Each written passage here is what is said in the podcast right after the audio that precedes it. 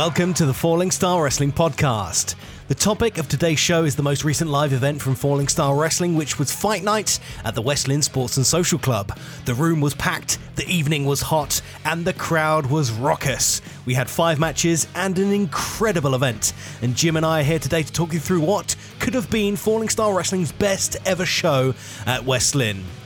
Good morning, afternoon or evening. I'm your host for the show. My name is Patrick Vincent Crown. I also go by PVC, and I'll be joined on the line by my tag team partner and good brother, Jimmy Starr. We've got a heck of a lot to go through today, so I'll quit chatting shortly. But before I do, we have 2 live shows this September booked up, both on a Sunday afternoon. The first is back at West Lynn on the 11th of September, and the other is in Watlington 2 weeks later on the 25th of September. If this past Saturday was anything to go by, these shows will be off the hook. All right, let's not waste any more time. Let's chat West Lynn. The West Lynn Sports and Social Club in Kings Lynn welcomed Falling Star Wrestling back once again for our monthly Fight Night event, and boy howdy, was this a show, or was this a show? Jimmy and I are here to run down the show and give our thoughts, feelings and opinions on what happened and what went down on Saturday. I'm going to throw this straight over to you, Jim, as the owner of the company, as a wrestler and as a mentor and trainer of a lot of the guys on the show. You have to be incredibly proud of the show that went on Saturday, right? Yeah, I mean, overall, I think it was probably one of the best Falling Star shows that we've ever put on, full stop, and definitely the best show that we've put on at the West Lynn Sports and Social Club. The show had everything, you know. I didn't expect it to be that way, and that's always the way that best things happen, and it, you know, it's organically. We knew it was going to be an exceptionally hot day, and it was. And we also had a lot of our talent, our own talent, and also talent that is normally seen at a Falling Star Wrestling event, wrestling for other people. It was a, you know, big day for shows. So, you know, the guys are going to go over and wrestle for other people. That's fine. You know, I'm not decrying that. But it left us with our own talent, our own pool of talent, guys that have come out of the Falling Star Wrestling Academy, aside really from Sassy, and maybe I'll think of a few more as we go along, but aside from Sassy, who's trained, he has trained at Falling Star, but he's also, you know, his main home training is away from Falling Star. You know, aside from that, you know, it was all our guys. It was all guys that, you know, 10 years ago when I opened that school, you know, walked through the door and are now seasoned pros, or guys that are, you know, coming up in the business, been training for up to a year, or in some cases, you know, less than a few months, and they're thrown into that situation of having to put on a good show in front of a packed house, which again was amazing. I just didn't think in 31 degree heat that people would want to sit in the West Lynn Sports and Social Club and boil their asses off and watch a wrestling show. I just didn't think it would be the first thing that came to people's mind. But we had to get more seats out, and then they filled up, and then we had to get more seats out, and they filled up, and then it was standing room only. It was packed, and with the wrestlers having that excitement, knowing that they had the opportunity to showcase what they'd learned, it just created an incredible energy with the fans and the wrestlers. And it was contagious. I mean, after the show, I was euphoric, and I haven't been euphoric about a show for years. I mean, of course, I love wrestling. I wouldn't do it. I wouldn't be my 20th year, 21st year in a job if I didn't absolutely love wrestling. But you do become complacent. You do your match, you get through the show, you have your handshakes and back slaps at the end. Well done, guys, blah, blah, blah. And then you fuck off home and live your life. But with this particular show, it was special. It was really special. And that's hopefully what we'll be able to together as we go along this show and speak about the events that transpired. Hopefully we'll be able to encapsulate that in this podcast, just how special that show was. Because unless you were there, it's not going to translate well on tape. It's not going to translate well on a mobile phone. Unless you were there, I don't really think you know how special that night was. But luckily, a lot of the guys, a lot of people were there to see that event, and the wrestlers that were there were the type of wrestlers who have come through the Falling Star Academy, whether it be 10 years ago, 5 years ago, or 2 months ago. They were the guys who needed to be there and be in that environment and have that kind of show to spur them on to do better and do more, including me. It was fucking superb, and I don't really have the verbiage or the vocabulary to actually put over how great it was, to be honest with you. Yeah, I just hope during this podcast we can really do it justice for those that missed out on that particular show.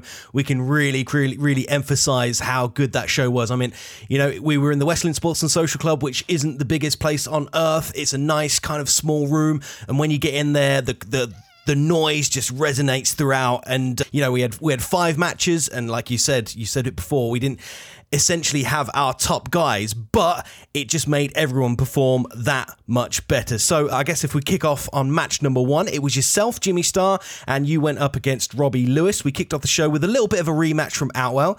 The Disaster Artists took on the team of Robbie Lewis and Ollie Cole at Outwell, and we managed to get the victory. This week, the two teams were sort of split into singles wrestlers to see who would come out on one-on-one action. Now, I don't really know much about this match. I was in the back, I was getting ready, I was getting pumped, I was rubbing all the sweat off of me.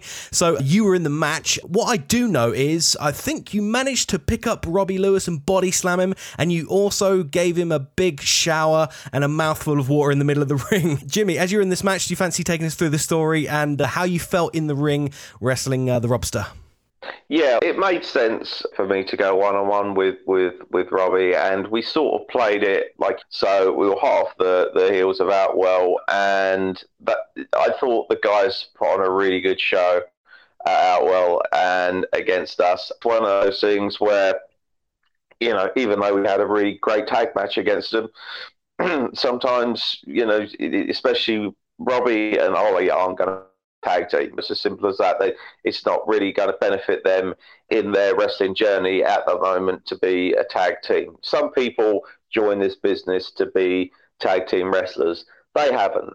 So, you know, for them to be a tag team, and for me as a promoter and a coach to put them in a tag team early on is pointless, other than for experience like Outwell to wrestle us. So because of the lack of wrestlers, really, we couldn't tag on that show, because if we'd have tagged, there wouldn't have been enough matches to pad out the show. So we had to sacrifice our tag team for the better of the show, so that we would have enough matches. We would have the 5 matches, minimum 5 matches that I like to make up a card. And yeah, I thought, you know, Robbie and Ollie were there, so I thought, well, let's split it up. Let's just give them a chance to see how they work with us in a single aspect. And I thought that, you know, match quality wise, you would get a much better match out of Ollie than I would, and I would get a much better match out of Robbie than necessarily you would. Not because we would have bad matches with either of them, it's just, you know, you look at what the best match would be for that particular wrestler. I think that Robbie's got the confidence, and he's got the support of the crowd, and he's got the gift of the gab. And we're quite similar in that sense. But in terms of athletic flair, you're not going to get a great deal of that out of Robbie, and you're not going to get a great deal of that out of me. But what you are going to get is I'm a solid wrestler, and that's what Robbie needs to learn to be in the future if he wants to progress. He's never going to be doing moonsaults. He's never going to be, well, he might do. I'm not putting the man down, but it's unlikely that he's going to be doing moonsaults, you know, frog splashes, 450 splashes. So, you know, to put him against me in an opening match when he's popular, I'm fairly popular, we can just have a good double babyface match. I know how to get the crowd going, and he's advanced in that area as well. So we just, you know, he came out and he cut a promo and just said that, you know, he had a few goals that he wanted to obtain in his time in Falling Star Wrestling before he moved on to greener pastures. And, you know, that was to, one was to win the Limitless title, one was to win the heavyweight title, and one was to, for some reason, wrestle me. And it was weird the way it was quite respectful in a way, because it was weird the way he worded it. And I don't know if he meant to word it this way or whether it was a mistake, but hopefully he meant to word it this way because it was a respect. He didn't challenge me to a match, but he asked me to come out and challenge him to a match, which showed a little bit of respect, because it was almost like he didn't feel like he had the authority to do that. So, but me being owner of the company, even though technically as I'm not commissioner, I don't really have the right to decide whether a match happens or not. I don't think Robbie Reid as a commissioner would have been particularly bothered whether this match happened. And also the respect factor of asking me to challenge him was quite nice. So I came out and just, you know, and I'd hurt my back actually earlier on that day in training.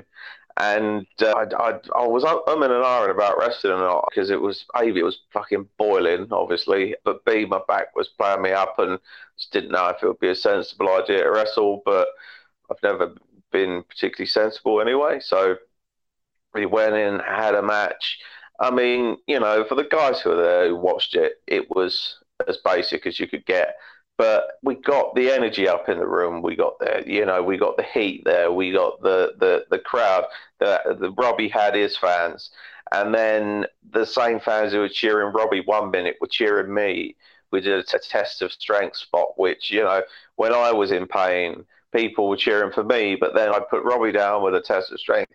He would suddenly be in pain, you know. So it was almost like whoever was the one who was in pain and selling and the vulnerable position was getting cheered on. So it was nice, the fact that the crowd were with us both, and they were loud. And I was amazed because it was hot, and fuck me, was it hot. I mean, I took a bottle of water out there and poured it all over my head before we started, and that wasn't like a thing to do to get a laugh or to get a G up or anything. I genuinely, before the match even started, I jumped in the shower with all of my gear on just to get cool before I went in there.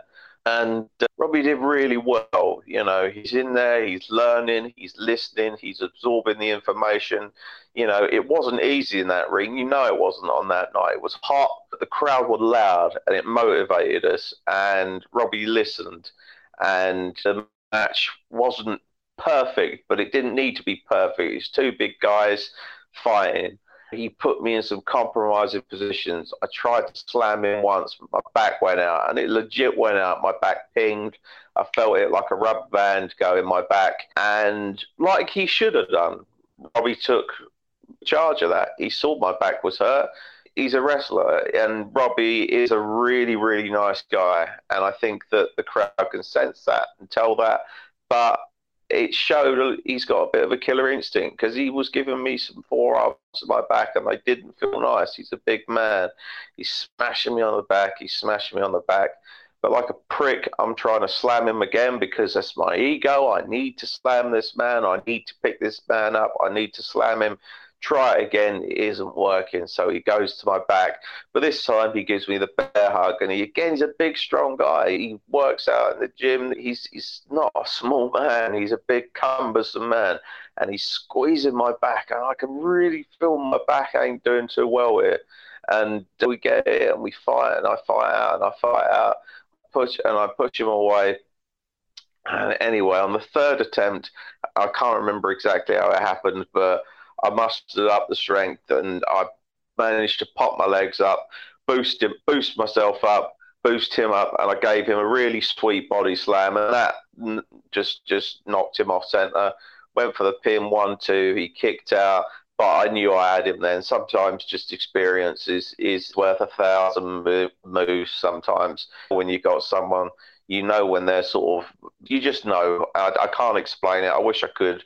If I could, I'll tell you. I'll write a book about it, but I don't. You just know when you've got someone totally on the back foot, and I hit him with the cut. It was a sweet cut, 1-2-3, and I got the victory. But it was not easy, and it wasn't just not easy because of my back. It wasn't easy because Robbie Lewis is a genuinely tough competitor, and if he keeps going the way he's going, listening like he's listening and learning like he's learning, then there's no reason he can't achieve all of his goals. It's just a bit early for him yet.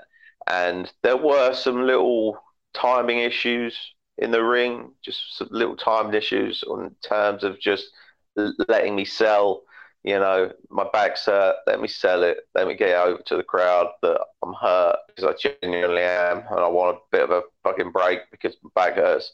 But B, just to get the story of the match over. That's the only feedback I could really think about that match. We didn't even run the ropes. You know, there was maybe a posting in there. There was a few bits in there, and actually he saved a bit of the match because I forgot one of my own spots, which is sacrilege. But I forgot whether he got to me or whatever. Or I don't even think it was a spot. I just said at some point I'll do this and we'll go into this.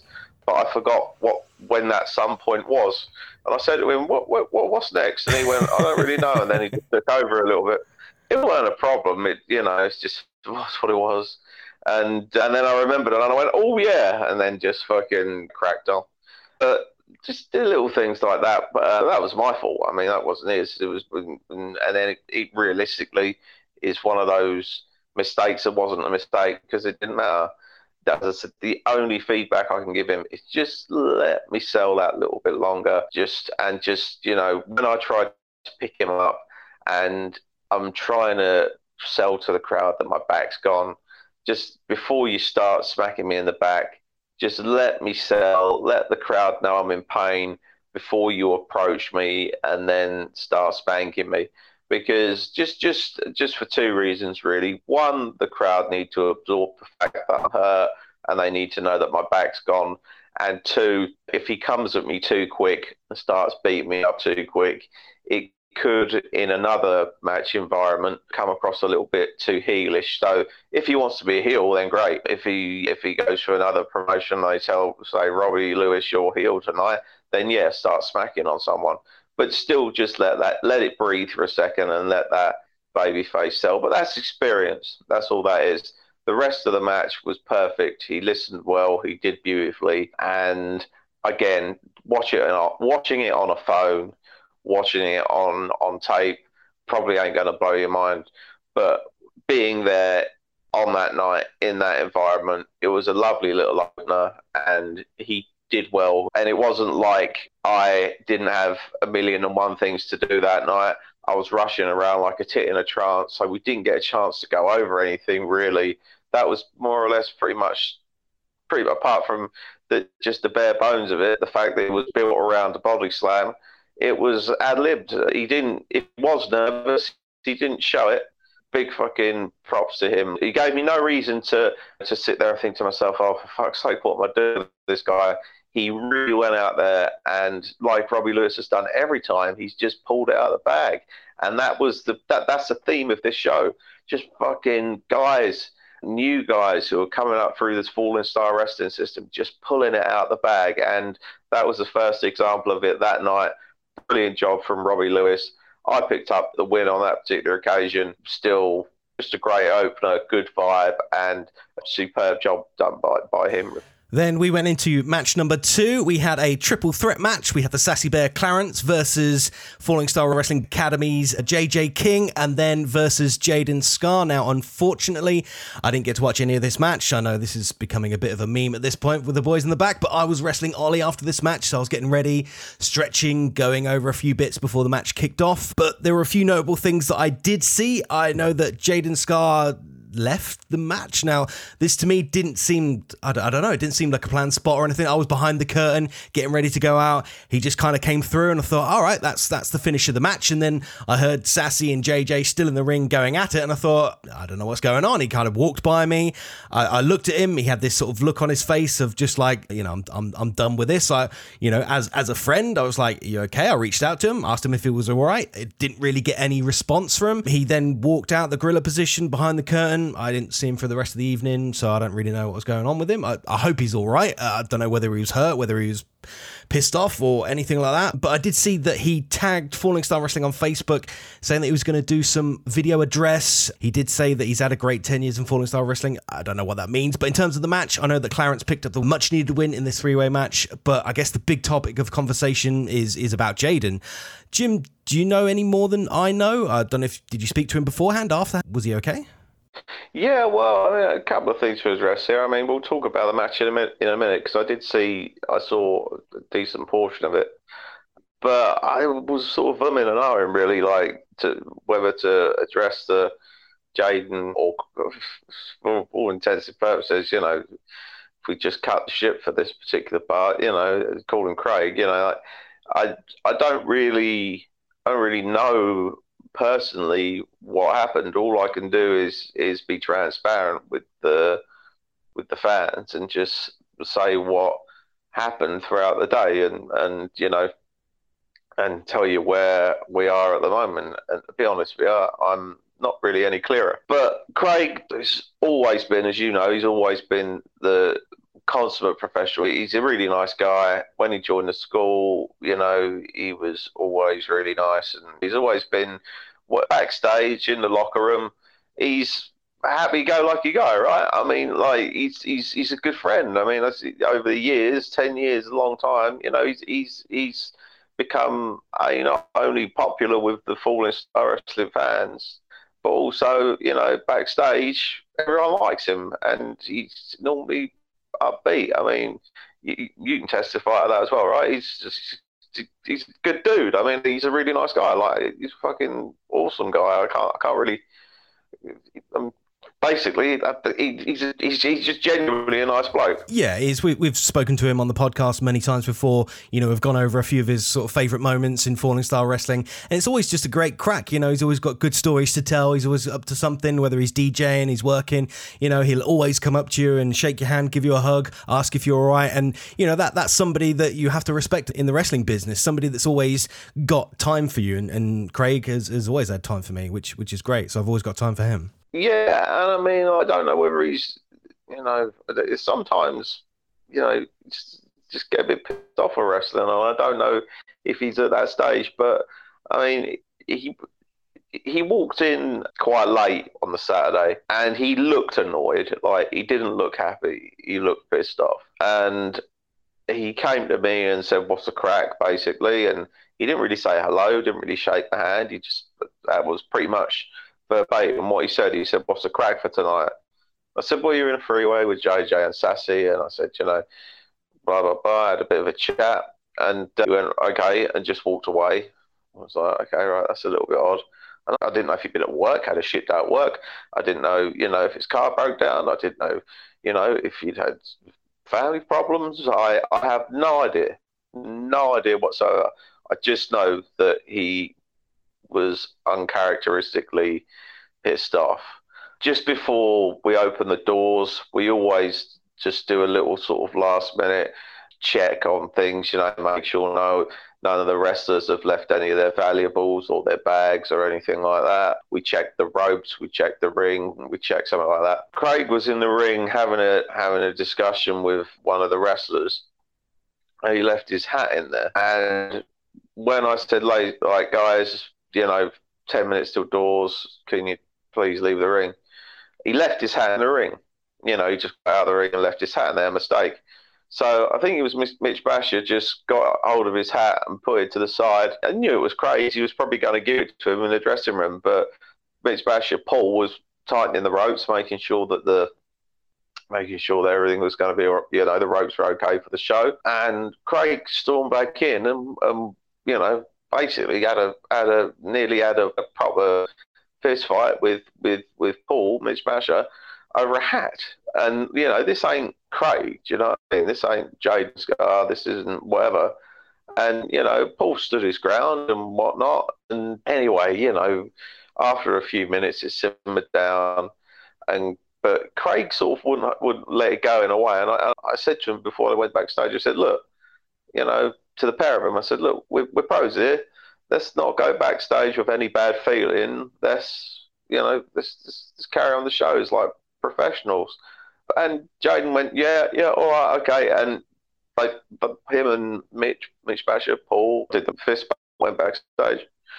And that was sort of the last I saw of him, really, until the end of my match. I quickly, literally rushed back the dressing room as quick, jumped in the shower as quick as I could and got changed. I was still fucking wet when I went to the merch stand. I saw the last maybe half of the match. And I saw Jaden in the ring, and he just didn't look himself. He looked annoyed. He wasn't, you know, he was, the intensity was there, and he was wrestling well. We had both of them down. They'd obviously agreed to get to, but he walked off.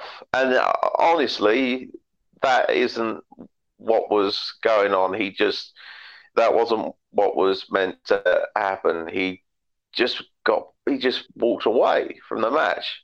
In the sort of Falling Star Wrestling policies and procedures, that would normally instigate a fine, because you don't walk away from the show. Do you know what I mean? If you can't make a show, for example, you can't make a show, you're sick, it's like ringing in sick for work, you can't do it. But once you're in the ring and you're committed to a match, you can't walk out of the ring and not give the people the show that you've promised them. It's a kick in the teeth. It looks bad for the business in Falling Star Wrestling. To dissuade people from doing that sort of thing, and to dissuade people from do stupid things in the ring and keep it to the outside of the ring, there's normally a fine involved. They carried on the match, and I sort of left post and ran backstage, and it's like, are you all right? And he wouldn't talk to me. I said to Jaden, you all right? What's up? And he wouldn't talk to me. I said, what's that? What was the gimmick? Was that meant? He just wouldn't talk to me. Walked around the corner, walked through, round out the back, through round the dressing room. I'm following him like a lost child, asking him, you know, what's up? Wouldn't talk to me. Wouldn't say a word. In fact, the only word he was saying was just leave it, Jim, leave it. And he just wouldn't say anything. He was really pissed off. Went in, I think he changed out of his tights, put a pair of shorts on or trackies on, and packed his stuff, grabbed his bag, and I'm walking to the car with him, and I'm still doing the same thing. I'm virtually following him, just saying, Craig, what's the matter? And there's fans out there as well. There's fans watching this, so this doesn't look particularly professional on FSW's part. But I'm trying to find out what's wrong. Like, I don't know what the company's done wrong. I don't know what I've done wrong. I don't know if he's got something going on in his personal life. I don't know whether he's pissed off with a match. I don't know whether he's been hurt and he's trying to cover up for it. The only thing I can say is about this particular singular incident and the post afterwards, and you know, and all the speculation and all this sort of stuff, is that, you know, people can speculate online as much as they want, and they can speculate on the situation as much as they want. But at the moment, no one really knows, including me, what's going on. But the only thing I will say is Craig, Jaden Scar, whatever, however the fans want to address him, the fans love you, you know, the boys love you pieces. If you don't want to wrestle anymore, there's no one who can make it. But if we can talk and work this out in some professional way, shape or form, and also in terms of fines and in terms of policies and procedures, I'm willing to waver all that. And I'm, you know, I don't care about that. What I care about is, you know, how you're feeling and your mental state. I don't want this to be the way you exit the company. It's not a case of I feel you owe us anymore. I just feel like you're unhappy with something business related and FSW related. And, you know, keeping things bottled up is never a good thing. Mental well-being, professional well-being, just be nice to talk to him and find out what's wrong. Because I swear blind, swear down, I have no idea what's happening to Craig, Jaden Scar, again, however you want to address him. I have no idea what's going on. He's had an amazing 10 years in Falling Star Wrestling. He's been FSW champ, and he's got people who love, care and respect for him. I was dubious about talking about this on the podcast. I suppose not stop, because you can never stop people from talking, but you know, and you can never stop speculation from arising on Facebook and all that sort of stuff. But like, just to be straight with the Falling Star Wrestling fans and community who did witness some stuff that they probably shouldn't have witnessed that night, I just want to say to them that I have no idea what's going on in terms of what his future holds within this particular business. So this was a very long way of me explaining that I am no clearer than the fans, but I thought I would just explain the line of events that happened that night and just give you the at least the truth as far as I know it. I don't care whether you choose to talk on a public platform like this or whether you choose to give me a call over the phone, mate. None of it's a problem. I just want to speak to you before you make any final rash decisions based on just that one night. And if it isn't me that you feel most comfortable talking to, then talk to someone else so they can relay it to me, because we've always been straight with each other and I consider him a great friend and, yeah, one of the great Falling Star Wrestling champions who's probably produced one of the best Falling Star Wrestling moments in history at Lynn Sport, you know, pre-COVID. And I just want to know that we're here for him. That's all I can say. That's all I can say about it. Yeah, I echo those sentiments, Craig. You know, if you're listening to this right now, I don't know if you will be or not, whether you're, you know, putting that to one side, whether you've just had a, you know, bad couple of weeks leading up to that or whatever it is, you're always welcome to reach out, DMs, give me a call, chat, whatever, you know, we're here for you. And I just hope this is not the end of the road for you. I just hope it's maybe a bump in the road and you can carry on and, you know, get your mojo back and get back to the Craig that we know and love. But that remains to be seen. After all that, Jim, are you ready to carry on talking about the show? Yeah, I just want to quickly just reflect on the actual match, because the match was really good. We're talking, obviously we've got Sassy Bear in the match, hugely popular wrestler, gets better every time we see him. His character's amazing. We had J.J. King, who obviously was a bit, you know, sort of dark horse in the match, but the amount of improvement from this match to the last match, obviously at Outwell, it was a bit of a sort of rushed four-way where he didn't really get to shine and show us what he could do. But in this match, he really did. You know, his strikes were looking a lot better. His timing was great. He was where he needed to be. Jaden Scar, up until the point where he walked out, was just, you know, great. You know, fiercely dominant, hugely intense. The guys had a really good match. They were putting on a really good match. It was incredible, and it was a match that really kept that first half momentum flowing really well. The crowd were really into it. JJ was on fire. Sassy was on fire. A good win for Sassy. Just an odd ending, but just a good win for Sassy. But they covered it up well. Him and JJ, they covered it up really well like pros. And just going from strength to strength, just more experience needed, more ring time needed. But for where he is and for how many matches he's had, and to be put in that, to be thrown in that three-way with two experienced guys, he did really superb. And again, this is where the thread comes throughout the show, just the pride in the FSW Academy. Yeah, the match was cool. It was cool. Wicked. So after that match, we had the third match of the evening. This was PVC versus Ollie Cole. It was the turn of the second artist of the Disaster Artist to grace the ring. This time, I was up against Falling Star Wrestling's newest and brightest, Ollie Cole. And now Ollie and I got to work together quite a bit in Outwell in that tag. So we had a little bit of a chemistry going on. And I guess that's what you saw sort of putting this match together, Jim. Now, the match itself was quite easy to plan because we worked together the week before. We used a few of the same spots but tried to mix them up a little bit, so we knew that there was going to be a lot of fans that were at Outwell that were going to come to watch us at West Lynn, so we didn't want to do exactly the same thing. Much like yourself, you put in sprinkle in a few little spots from before and work upon those ones. And I think the Falling Star Wrestling audience, they're really starting to get behind Ollie now. This is his third match. He's getting these kind of really good pops. It really helps him having that music, you know, Bon Jovi, Living on a Prayer, and the people were with him throughout the match, which was great. They weren't just with him for the, you know, for the the entrance to sing along, for him to do his cool flips and stuff like that. Even throughout the entire match, they were with him, which is really, really, really cool. The story, I guess, that we had in the match was quite simple. It was experience versus inexperience, youth versus the old guard, and I guess power versus speed.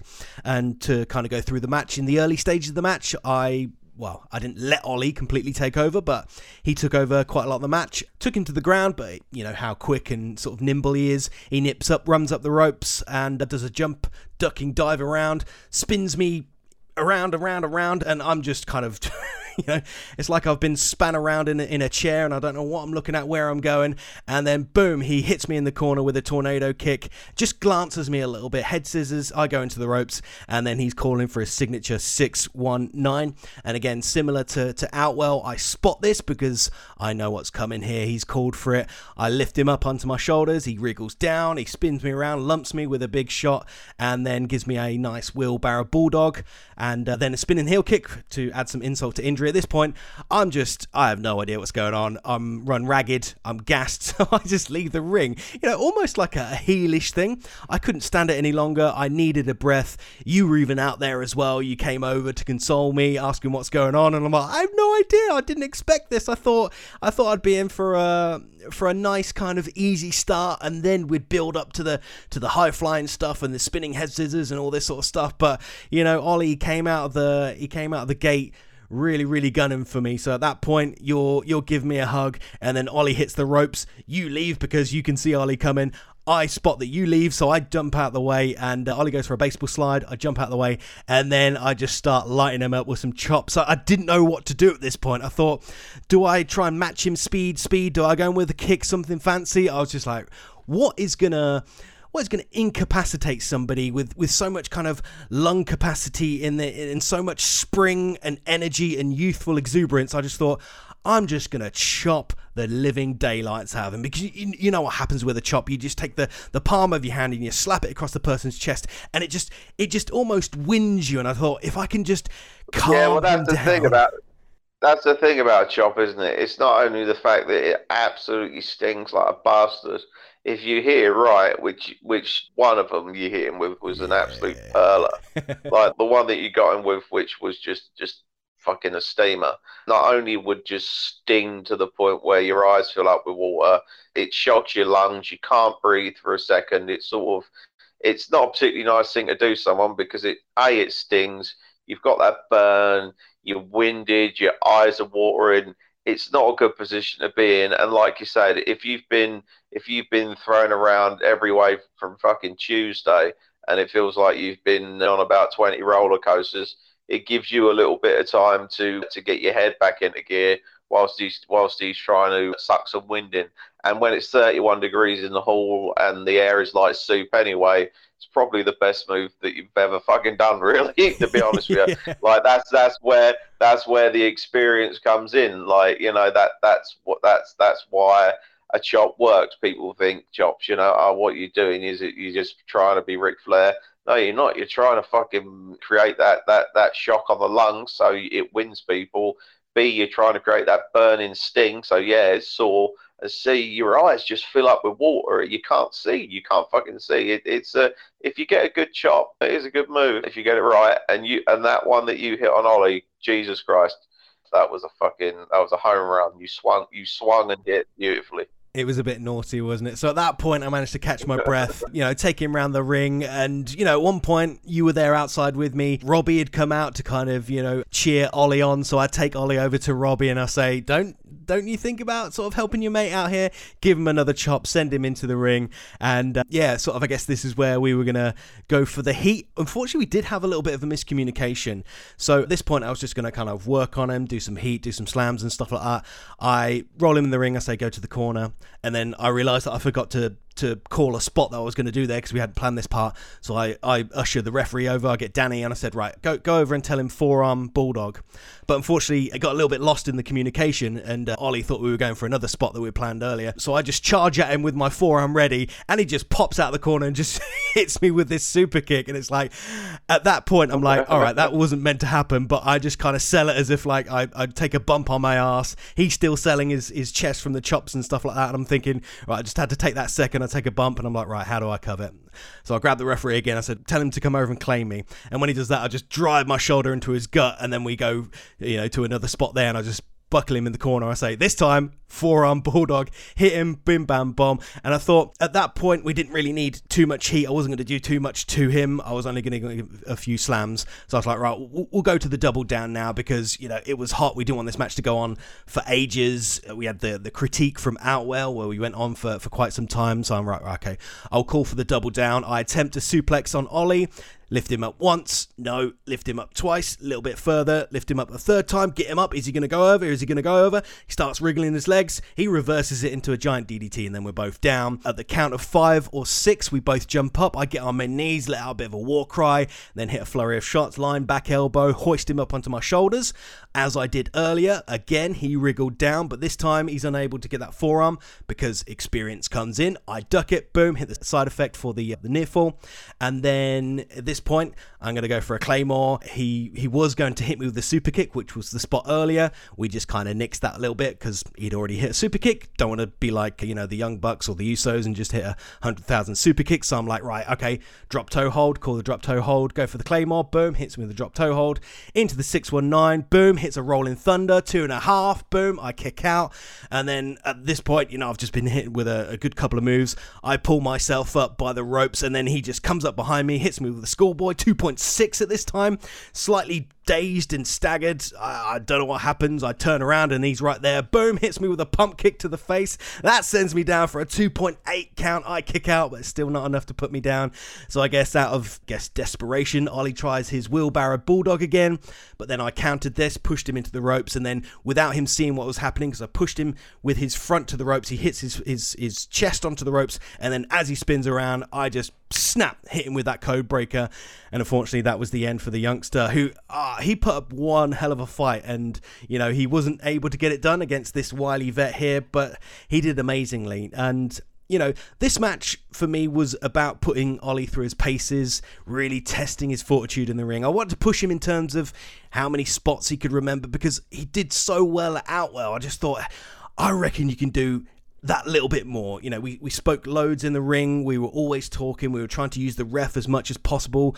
We didn't go too fast, but when we wanted to go fast, we went fast. But then we brought it down for the other bits. I didn't want to squash him. I didn't want to come across as too heely or anything like that. You know, he's had a squash match before. He's had a tag match before. This is his, I guess, first proper competitive singles match. And I thought Ollie did incredibly well. Like, he's so talented, athletic. He's really humble. And even though he's at that stage where, you know, he's starting to get on shows, he's starting to learn this professional wrestling business, he still really wants to do a million spots and a million moves. But I guess when you're in there with somebody like me who can't do a million spots and a million moves, and knows that a million spots and a million moves don't necessarily work, I think that's a good kind of chemistry to put in there. You know, I let him pick quite a few spots, but then it's like, right, okay, we're just going to chop half of those out, and then we're just going to have this match. And I guess maybe in his mind he's thinking, I'd really, really like to go and do all of these cool spots and stuff. But it's like, if you pick the right ones and do them in the right way, and they're in the right place, you can really get a lot out of them. And, you know, I let him get about 80% of the offense because I knew I was going to come out on top. Like, why would I just go in and squash him? Because that doesn't do anything for him, doesn't really do anything for me. I knew I was going to get the win, so that's a big, you know, tick for me. And the tick for him was that he got to go in there with you know, a decade-long veteran and just spin me around and get me going, do all these cool spots. And, you know, the crowd were really there with him, and it was just really, really cool. So, you know, I planned the whole match with all of this in mind, really trying to play on the themes of understanding each other's styles and how we work. We're trying to call back moves that we were done earlier. You know, like he did the 619, I caught him the first time, and then he learned from his mistake and he hit me with a 619, same thing. I get him up on the shoulders, he slips down. The first time he spins me around and clatters me. The second time I learn, I get the upper hand by remembering what he did last time. It's kind of very simple wrestling, but if you don't do those things, it just seems like you're sort of like you're doing them for no reason. And I guess it was also babyface versus babyface, which is very difficult to do, but I think we managed to really show that it was just pure competition. You could say that I maybe leaned a little bit more, especially when I was handing out chops like Christmas presents. But I never got booed, neither did Ollie, so it was a fair match between two guys who just wanted to go out there and have the best match possible, which I think we did in, under the circumstances. There was no meat to the story, there was no heat other than, how hot the room was.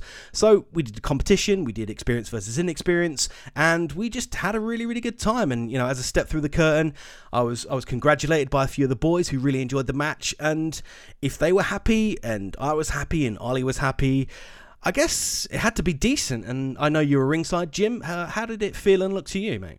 The thing that amazed me about it is it's Ollie's third match. It's not like he's got, even into double digits yet, and he's pulling off matches like that. And I think that's why the crowd, especially after this match, had so much respect for him, because he's one of those wrestlers. He's like Jack. You can see that he puts everything into everything he does. He's not frightened of making mistakes. He's not frightened of getting hurt.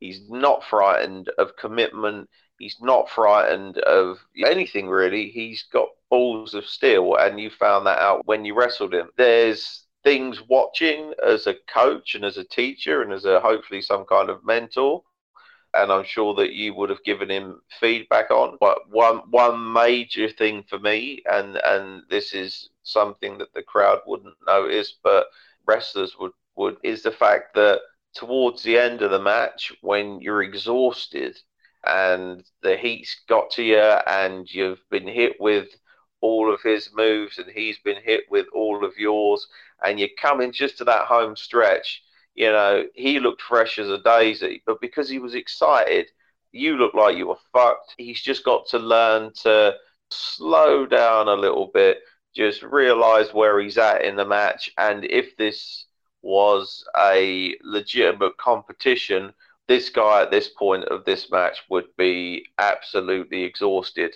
And he didn't show that exhaustion, but it's his third match. For me to be pointing that out is so advanced in terms of where he should be. I mean, I should be fucking picking him up on his footwork and ring positioning and stuff like that, but he's just a natural athlete, and he's got it, and he's going to be really good. And I think that even though my match was double babyface, your match was double babyface, the second match, again, apart from the ending, which we discovered was a really exciting match, the whole first half, it had a really nice story arc in terms of we are the veterans, we do know what we're doing, we do know how to make people shine, and we do know how to get the best out of our opponent's strengths. And that was shown on that first half, and that's not blowing smoke up each other's asses, it's just what you do when you're a professional wrestler and you're a veteran. What you try and do is you try and teach the younger generation of wrestlers, not just outside the ring, but inside the ring and on shows, you try and teach them how to get themselves to a point where they're professionals and they can teach someone else one day. It's a never-ending cycle. It's a wrestling circle of life. So that's definitely my job. You've got some mileage in you as a competitor in yourself. I haven't anymore. As I said, the day I started Falling Star Wrestling was the day I forgot about my own career and started trying to put it into a promotion and investing in new wrestlers. That story arc of, okay, we beat them as a tag team and now we beat them as singles, but it weren't easy, it was hard, and these guys have got really, really bright futures if they stay on the path they're staying on. And they were really, even though we won, they were really the stars of that match, because they shouldn't, there's no way in a million years they should have got as much offense, as many moves, and be as popular with the crowd as we are, because of the amount of time we've been doing it. There's no way. But they did it, and there's no jealousy on our part. There's pride. that's actually the case. We all got in the ring and we raised their hands, and I got on the stick and just briefly said how amazingly well they were doing, and how, you know, how if they carry on the way they're going, they're going to be, you know, they have the potential to become future superstars, not just in Falling Star Wrestling, but in the world of professional wrestling. And that was a really nice wrap-up and a really nice story arc to our storylines for those guys. I mean, we might meet them down the line somewhere along, you know, somewhere down the road, but probably won't be for a while. It was just a really good feel-good scenario. And the fact you had, and especially in your match as well, you had such excitement in your match. You had Robbie on the outside cheering Ollie. You had me on the outside, obviously cheering you. You're my tag team partner. You're my brother. You know, I want to see you win, but that still doesn't stop me looking at Ollie and thinking, fuck me, this guy's a protege. Like, this guy's could be one of the next big things here. And spotting that and being proud of that as well. So there's obviously pride in you for doing your job, pride in him for doing his job. And yeah, I could sit there and give, you know, and say, well, you know, he was slightly out of position for this and he could have extended a little bit more here, there, and then, but that's not the point. The point is how did the audience feel after that first half? And I think they felt fucking amazing. And that was where it was like, if we can keep this up in the second half, we've got one hell of a show on our hands. And luckily, we sort of did, really. We most certainly did. After all of that action in the first half, we had three matches. We went into the interval. We allowed the crowd to step outside for a moment, catch their breath, wipe their brows, grab a cold drink and chill out for 15 minutes while the boys in back got ready for the second half. We came back with match number 4. We had All-Pro Sean Stone, who was flanked with Samuel Bloody Wakefield, who was going up against Falling Star Wrestling Academy member Alex Miller. And yeah, after the interval, I had recovered from the match, so I decided to join yourself at the merch table to enjoy the second half's action. So we had prime viewing for the next two matches. Now, on paper, and this is probably going to sound a little bit harsh, I didn't think that this match was ever going to set the world on fire. You have three guys out there who are still under the learning tree, who are getting better and better each time they're in the ring, but I will gladly eat my hat or any other piece of clothing, because I was wrong to assume that this match wouldn't be stellar, because it was. Like, so the massive advantage that these guys had was just heat and just great, simple, but mega effective story. Like, over the previous week, Sean Stone has picked up a few losses to the likes of Bulk and Jaden Scar, and one of these losses was via DQ, and now sort of Sean Stone has been complaining that his matches aren't being fairly officiated. He's having to go at the commissioner, he's having to go at the referees and stuff like that. So Samuel Wakefield decides to go to the very tippy top of Falling Star Wrestling HQ and demands that he, who is now apparently a fully trained referee with a degree and a certificate and everything, that he's now going to be reffing Sean Stone's matches from now on. Now, he did claim that this was going to be a fair and, you know, down the middle kind of match, but was that the way it went? I guess, in a word, no. So the match started, it was fair enough, with each wrestler taken to the corner and then Wakefield administering the 5 count fairly, which was quite good. It was a nice way to start off the match, but then as the match progressed and as it went on a little bit more, you know, the odds just started to stack up against Alex Miller, and any time that Miller was gaining any momentum, Wakefield would either stand in his way or provide some of the slowest counting in wrestling and known to man. And this kind of grew and grew nice and slowly, and I just remember us being at the merch table and I was looking over at you, and, you know, this sort of smile of like, oh, what are they doing in there, sort of became sort of frustration and then anger, and then because as Alex Miller was getting more and more agitated and angry with Wakefield, the audience were just there with him. And, you know, when you've got a babyface that's given a monumental task of overcoming both your competitor in the ring and a crooked referee, you know, you're just going to get more and more angry, which I thought Miller did beautifully. And eventually there was nothing that Miller could do to put Stone away, because each time he hit a big move or he grabbed a pinning combination, Wakefield just slowly got to the floor, started to count 1, 2, and then by that time Sean Stone had kicked out. And I guess to that point, Alex Miller was just about to lose his rag with the referee, but you can't touch a referee. You'll just get disqualified. And then I guess Sean Stone comes up behind him as Alex Miller is getting a talking to by Wakefield. He rolls him up with a simple schoolboy, and then boom, Wakefield slams into action. Bum, bum, bum, 1, 2, 3, super fast count. Miller kicked out at basically one, but it wasn't enough to kind of kick out in time. And then the two of Wakefield and Sean Stone managed to just kind of leave to a chorus of shouting, yelling and booing. And didn't he hit him with the skull crushing finale? He did him with that, didn't he? I think he did earlier for a near fall, didn't he? I can't remember. I don't know. I just remember that. Yeah. I just remember him doing that, and I was thinking. I mean, if he did kick out of that, he did bloody well. I can't remember the exact finish, but yeah, if it was a schoolboy, I do apologise. But yeah, whatever it was, an extremely fast count was administered. Yeah, and boy, they did Miller dirty, very, very dirty. Like, and the match itself, like, it was just a really superb piece of business. Now, I've been to wrestling shows before, and they've done the whole crooked referee gimmick, and it works. It works so well. The anger and the frustration and just the annoyance that the crowd feel when this is going on, it's palpable and real, and you can sense the disgust and vitriol in the air. And you know, Miller and Stone, the action wasn't as polished as it could have been, but the match, it wasn't about action, it wasn't about moves, it wasn't really even about wrestling.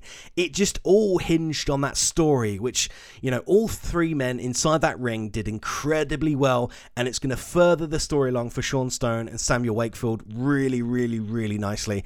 And I don't know how long this is going to continue for, but if it's going to go on for a little while, these two are going to get nuclear heat, and I just hope they're going to maintain it and grow it and see where it's going to evolve into. And then maybe somewhere down the line, you get a mega babyface who's going to somehow overcome it. I don't know how you're going to overcome a crooked referee who's not even going to count. You know, if we hit somebody with the burial, which pins people, you know, 9 out of 10 times, and they're down for 10, if the referee doesn't count, it doesn't count as a victory. So I just don't know how it's going to work, but I'm excited to see, and it's nice for these guys to have a bit of meat and a bit of story and just a nice bit of heat, especially for Sean Stone, because he's the only person in the Falling Star Wrestling Academy that is heel right now. You've got like Miller and Robbie and Ollie and JJ and all of these guys who are just super over, uber baby faces, and then you got Sean Stone to the edge there, who just doesn't give a damn, who puts his arms out, he's all pro, and I just love this segment, and I can't wait to see what they're going to do. And just there was growth overall for all people involved in this match. Jim, you were there watching it with me. What were your thoughts? As some of you guys may or may not know, the guy I usually use to referee is actually All-Pro Sean Stones. It's his young son, but he's an incredibly skilled referee, and I've spotted that, and I've been using him for quite a while. For a very young man, he's skilled. He doesn't take any bullshit, especially off of the bad guys. You know, he's vigilant. He spots things. Of course, he makes mistakes. But we, you know, everyone does. And being a referee, guys, if you know, if anyone wants to give it a go, by all means, come to the Falling Star Wrestling Academy. There's a lot of things, a lot of rules, and a lot of bases you have to cover being a referee. And when you're that guy in there, and you're the official, and you're the guy who's technically meant to be keeping things in order, it's not always the case. But I've been extremely impressed with All-Pro Sean Stone's son, but you know, he's had to count some pinfalls for his dad. So his dad has suffered some losses because his son has been, quite rightly, a fair and just referee, and just because his father is wrestling, he's not giving him any leeway. So what this led up to Samuel Bloody Wakefield becoming a referee and getting his referee's license, which I do need a double, triple check on, is because Sean Stone has grounded his son. He's still his dad, and he's grounded his son. And that pissed me off, because I had to then get my commissioner to be the master of ceremonies, and then get my master of ceremonies to be the ref. So it's pissed me off, because it screwed with the whole sort of structure of the show when we were running on a skeleton staff crew anyway.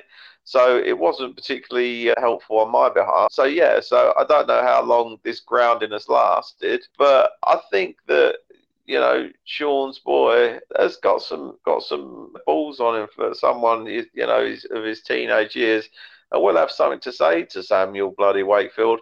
But the thing about it is, again, you can't help but be entertained by Samuel Bloody Wakefield. The way he slowly took his shirt off, his stupid fucking dirty charity shop shirt and his silly little fucking top, and then he had that referee shop shirt underneath, and the way he just arrogantly gets on the floor and was, you know, he was practicing his counts on the floor, and, you know, moving his shoulder just to get warmed up to be a referee.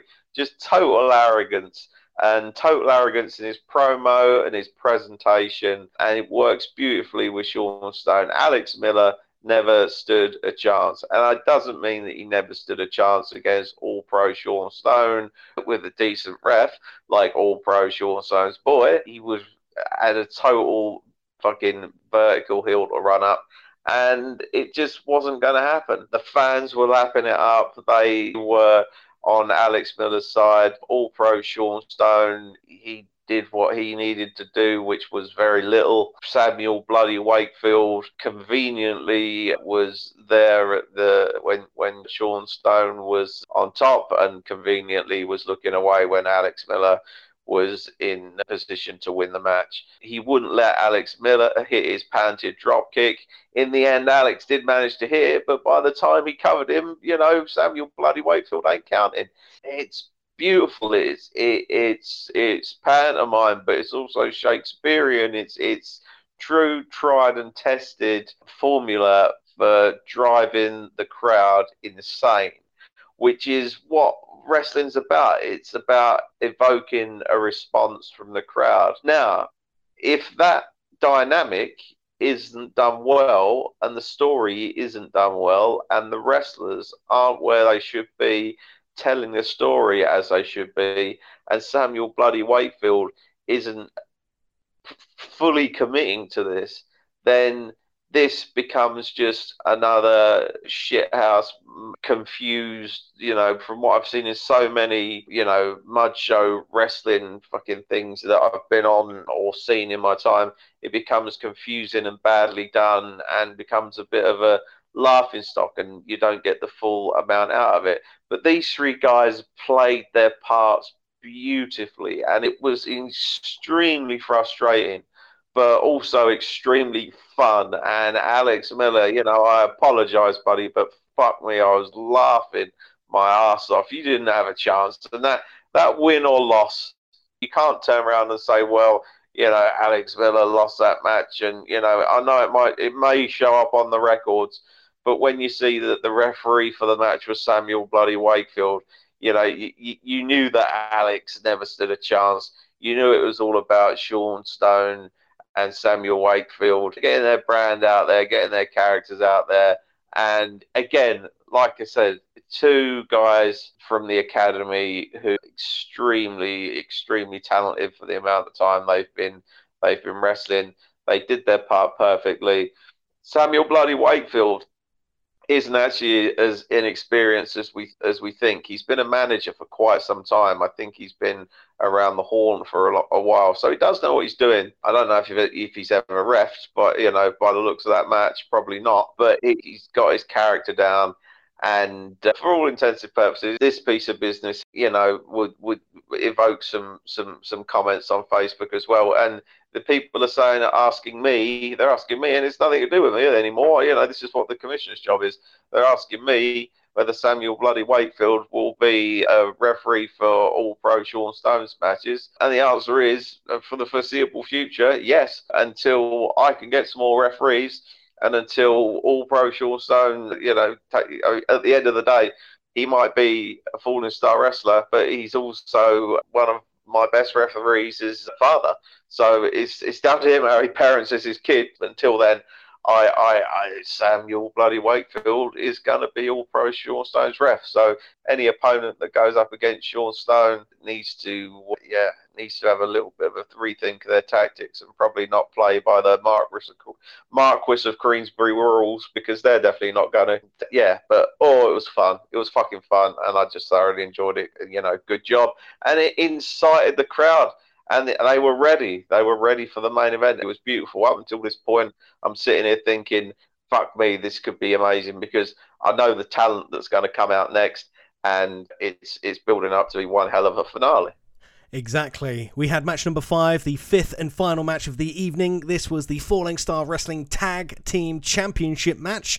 We had the team of The Sound, Bobby Adams, George Rashwood with Brody Knox against the champions, the NLP, Mitch Basher and Crowley. And this was a match that people have been waiting for. Were The Sound finally going to deliver on their promise of dethroning the current FSW Tag Team Champions, the NLP? Well, Mitch Basher and Crowley were hurt and wounded heading into this match, and Adams and Rashwood have done everything they possibly could have to ensure that the belts changed hands at West Lynn. The Sound, with Brody Knox in tow, walked to the ring with confidence and superiority, with a swagger, and said to the crowd sitting and standing that they were going to be the winners, and they were already the winners because they had kicked Mitch Basher in the head and caused him to miss out on Outwell. They'd put Crowley's arm into a chair and stamped on it repeatedly. So we just had Rashwood declaring that the NLP should just come out and hand over their titles and go home and live to fight another day. Unfortunately for Rashwood and co, the NLP had other things on their mind, and the things they had were retribution, revenge, and rage, and they weren't going to go down without a fight. And boy, was this a fight. With the level of hatred between these 5 people, you know, the match was never going to start off with headlocks and hammerlocks, was it? It started as it meant to go on. There was brawling, there was chaos, there was excitement, and early on the NLP managed to get the advantage, with Crowley delivering a massive, thumping, disastrous powerbomb on the apron to Rashwood. Again, we were at the merch desk, we were watching this. This was sort of part pain, part pleasure. We knew what Rashwood was going through. The pain, he must have been shot up and down his back, but there was a little bit of what they call Schadenfreude, you know. We had happiness in his misery there, and yeah, it looked like the vocalist of The Sound was dead and buried for a while, and it was just Bobby Adams and Brody Knox to handle the NLP, but eventually Rashwood managed to scrape his broken body off the floor, and then the numbers game came into effect, with Brody Knox causing enough of a distraction for The Sound to get the upper hand. And they worked on the wounded Crowley, who had his arm all taped up. And yeah, they just cornered the injured animal and worked over Crowley's left arm, tugging, pulling, bending it into positions it shouldn't go. And that's what the specialist, the technician that Bobby Adams is there for. He's gonna twist and turn and bend and break arms and legs and limbs, but particularly Crowley's arm. And Crowley, he was doing some amazing selling, like really good, realistic selling, and he really managed to get sympathy for the NLP, which is, I guess, is something that I didn't really think I'd be saying on a Falling Star Wrestling podcast, but here we are. The Sound, they are deathly hated, and the NLP were as over as I've ever seen anyone in Falling Star Wrestling. It was kind of a topsy-turvy land that I've never been in before, but I was loving absolutely every second. Eventually, Crowley managed to get the tag to Mitch Basher, who comes in to the ring with a house of fire, and it was just great. He was sending each member of The Sound crashing to the mat. Boom, clothesline, boom, clothesline. He's sending him into the corner. He hits him with a forearm, and then he pulls out something I've not seen him do in years. Hits the forearm, turns his back to his competitor, and then over his shoulder hits a Samoa Joe style Pele kick, which looked fantastic for a man his side, Mitch Basher. He's got such agility, and for him to just wallop Bobby Adams and George Rashwood in the head with those right kicks, it was just amazing. Now, I can't recall at which point this happened. It could have been before the hot tag or after, but Falling Star Wrestling Commissioner had just seen enough of the numbers game. Unfortunately, our referee for the evening, Danny Fear, he couldn't look in every direction. You know, there were 5 people out there causing chaos and mayhem, and it just got to the point where Commissioner had enough of the numbers game from The Sound, and he sent Brody Knox packing to the back, and that was just an incredible moment as well, and it really, really got the crowd on their feet, because up until that point, it looked like The Sound were going to to steal this one. When he sent Brody Knox to the back, people were just like, yes, get out of here, you harlot, you whore, and all this sort of stuff. And it was all very, very exciting. They were calling their worst fucking names of that, mate. Exactly. So this, alongside the fire by Basher, you know, they were showing above all odds, maybe the tag team champions could retain their titles.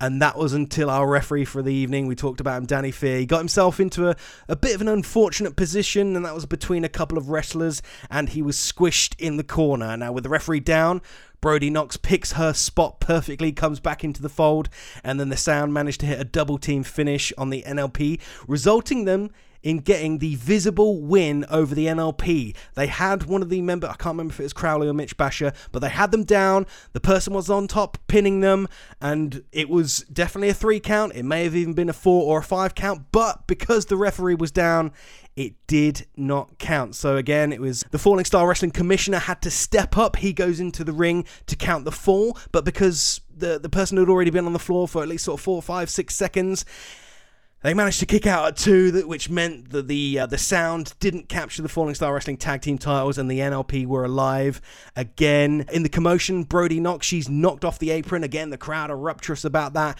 And then Rashwood, as the referee and the commissioner were slightly distracted, he just wallops Rashwood in the balls, which, you know, in and of itself is a really heelish move, but that got a big reaction from the crowd as well, because the Sound are just so hated, and they just wanted to see the NLP do anything, whether it was within the rules or not. They just wanted to see the Sound get beaten up. So the NLP take full advantage of this and finish off the Sound with a crush in the corner, followed by the psycho knee by Basher for the 1, 2, 3, and still your Falling Star Wrestling tag team champions, the NLP. And what a piece of business this was. Just incredible. It was a magical way to finish off what was a fantastic night of pro wrestling. However, it wasn't quite over there. The Sound, they're very, very pissed off, and very, you know, arguably so. They thought they had those titles wrapped up in a bag, taking them home to Norwich or wherever they come from. So we're standing there, we're loving it, we're happy as Larry, we're clapping the NLP for beating the Sound. Rashwood comes over, he's pissed off, he grabs some water and he throws it in the face of Jimmy Starr, and then he just scarpers and pegs it out of the arena. But in the chaos, we managed to jump over the merch desk, grab his partner, Bobby Adams, and we just go to town on Bobby Adams, bouncing his head off the table. We run him outside, we throw him into one of the storage lockers, you hit him with a suplex on the outside, the people come from inside to the outside to see what's going on, akin to what happened in Outwell with Big Joe and Brett Semtex and the UKP, and people were out there just wanting us to beat the living daylights out of Bobby Adams. So I get on top and ground and pound, we throw him into the thing, and then we head to the backstage area, and that was the end of the night. The NLP stand strong in the ring as tag team champions, loved and elated. Incredible work done by all, and I couldn't have been happier with the match and the show in and of itself. From the moment we all turned up at West Lynn, it could have gone either way. You spoke about it in the intro. The weather, it could have caused a bit of a washout in terms of attendance. The lack of wrestlers and matches, it could have taken it in any direction that we weren't prepared for. But through all of that, we had a packed out hall, a red hot crowd that was up for everything, and all the boys and girls in the back putting so much effort and thought into their matches, which is great, whether it be action, story, emotional, or just all in all entertainment. Everything hit, and it was just, it was lightning in a bottle that is going to be really hard to replicate in the future. But I have confidence in you, me, and everyone involved in Falling Star Wrestling that we possibly can do even better than that show. And I think last Saturday set the standard for shows to come. Jimmy Starr, I've spoken a lot about this. Let me hear your thoughts. Yeah, I mean, you pretty much encapsulated everything there. I mean, the match, going back to the match, it was superb. It reminded me, the thing about, if you're going to look at it from a technical point of view, as someone who knows the wrestling business and someone who, you know, has been involved in a job in a long time, someone who watches professional wrestling on television, and someone who's grown up loving it. And you see guys that you've had a hand in training pulling off a match like that, which had so many twists, turns, using insider terms, but like moody tags, you know, fucking false tags, little bits and bobs, spots where people needed to be cheating, needed to be looking away, referee bumps, commissioners coming in and fucking counting the threes, massive false finishes, all this chaos. But the crowd got every single beat of that match. They were so invested in it. They were so invested in it that it goes to show a couple of things. One, that the wrestlers, before they even got into the ring, were over. Now, a few things in life I never thought I'd see. I never thought I'd see Donald Trump become president. I never thought I would be on Earth whilst a worldwide pandemic swept the nation. But beyond all that, I never thought I'd see the NLP as good guys, as baby faces. I never thought there'd be a team that could come along that were more hated than the NLP. But it has happened in the Sound. And just looking at it from a show perspective, obviously there's always got to be a villain, and they've really tapped into to their characters. George Rashwood has tapped into that. Just vile. He's got every vile trait you could possibly want. Bobby Adams is your Arn Anderson fucking technical, just proficiency killing machine. And then you've got the valet on the outside, again, the ultimate opportunist. She doesn't care whether she's being called a slut, a slag, a this, a that, the other. She's there to make sure that her guys win the match. And it's old school ethoses with a little bit of, modern style stuff into it. Very sort of seemed like a very Attitude Era style match with a lot of things going on. But to pull that kind of match off, with that amount of stuff going on in it, it is so difficult. But they managed it perfectly. And the bit, with us at the end, that was all fun and stuff. And it left the crowd high because, at the end of the day, the NLP have just won. They've got a massive pop there. Who knows what's going to go forward now? I have no fucking idea. We're in bizarro world. I think that the NLP, the roof blasting off the place in elation that they won. The whole show was just done so well. Everyone in that show just excelled. Everyone was just 100% that night, and based on their ability, based on how long they've been wrestling, and based on the crowd. The crowd were amazing. Everything was against us. We had the skeleton crew. We had, basically a pros versus trainee show. But somehow all the fucking stars aligned. Everything just collided into this explosion of fucking joy, creativity, excitement, despair, joy, people throwing their babies up in the fucking air. It was controlled, beautiful chaos. And there's no real way I can describe it. And because I was out there watching a lot of it, I was immersed in it, and I was involved in it as the crowd were. And to get someone who's been in the job for 21 years, who fucking, put the card together and set out the show, for me to get immersed in it, how fucking good a job must have everyone done. It was brilliant. I can't thank everyone enough for being a part of that show. Not just because they put on an amazing show and the crowd absolutely loved it, but because they gave me that boost I needed as a wrestler and as a promoter to really feel like, actually, Falling Star Wrestling is special. It's lightning in a bottle, and we are continuing to grow. We're continuing to get better. The academy is going in the right way. And that's not just down to me. That's down to people like Furio and yourself and Jaden and Crowley, Mitch Basher, and people whose names I'm gonna forget to mention. But Bobby Adams, all these guys just we're all trying to support each other. We're all trying to get Falling Star to work. We're all trying to get it off the ground to be noticed and to be a little jewel in the professional wrestling world. You know, we might not have all the fucking wrestling magazines and wrestling websites and whatever, and, you know, going crazy talking about us and whatever, but we create magic. I can't think of another show that I've seen or even been a part of, you know, that's had that kind of energy. Just not had it.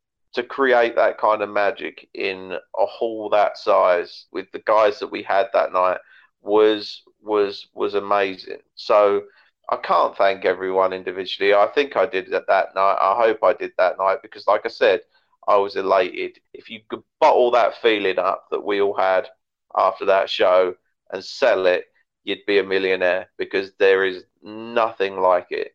And hopefully for the fans, it's the same too. And I think it is. They live vicariously for us, and in a way we live vicariously through their energy, because we've all got to go back to life. But to be a part of something like that night, there's only, you know, a couple of hundred people who got to experience that, and hopefully they'll remember it for quite some time. Now, this isn't the peak of Falling Star Wrestling or of a West Lynn. You know, we're gonna have to do a hell of a job to get better than that, but we can and we will. And there's a lot of questions to be answered from that show. We're very, very close to securing a date for Lynn Sport, so I'm sure a lot of things will come to a head there, and a lot of new things will begin there too. But that show was perfect. It was perfect, and I'm not saying it was perfect in its wrestling. There was mistakes in the ring. There was little rickets, little things that went wrong, but it was a perfect night. I hope everyone comes back for more. Our next show actually is at West Lynn again, and it's on Sunday the 11th of September, so it's a Sunday show. It's going to be an afternoon show, and after that we have Watlington, which is on the 25th of September, which is another Sunday show. But there'll be more information on those shows coming up in the coming weeks. But again, to the wrestlers, to the referees, to the guys who do the music, and above all to the fans, thank you for making West Lynn such an incredible experience, not just for the other night, even though that was a pinnacle of some sorts, but thank you for past 10 years, some people, 11 years, people that have stuck with us. Thank you for fans, old and new. Let's just keep this thing rolling, because that sort of experience that happened on last Saturday can't be confined to just the Westland Sports and Social Club and the other halls that we do. We need to get bigger, we need to do more, and we need to spread that sort of excitement to other people, other communities and other fans. So let's just keep this thing growing, because it's really, really, really starting to hit its pinnacle at the moment, and I'm really pleased and really proud. Can't say any more than that. I don't know what to say. Just don't know what to say. It was just fucking awesome. Summed up perfectly there, Jimmy. Thanks for joining me once again. You're a partner in tag, a pal in pod, and upmost a good friend. Thank you also to you, the listener. We really appreciate you tuning in today and supporting the Falling Star Wrestling podcast. If you want to take that support a step further, then there are 3 things you can do to help out. The first is subscribe to the podcast on your preferred podcast app, whether that's Spotify, Google, or Apple Podcasts. This way, you can stay up to date with all things Falling Star Wrestling, even if you live somewhere else in the world. Number 2, rate and review the Falling Star Wrestling podcast wherever you listen. Honesty is best, but 5 stars is even better. Finally, follow us on social media. It's at Falling Star Wrestling on Facebook and Instagram. Don't forget that star, STARR. Stay up to date with all things Falling Star Wrestling and see the stellar work what Matt's been putting on the socials page. Don't forget to join us for more live wrestling action when Falling Star Wrestling returns to where it all went down last Saturday, the Westland Sports and Social Club in Kings Lynn on September 11th. Remember, that's a Sunday afternoon show. Also in September, on the 25th, just 2 weeks later, we will be invading Watlington for more thrills and spills. We hope to see you there. If you can't make it, well, don't fear, because we'll always bring you up to date here. Thanks for listening, and we'll see you next time for another edition of the Falling Star Wrestling Podcast.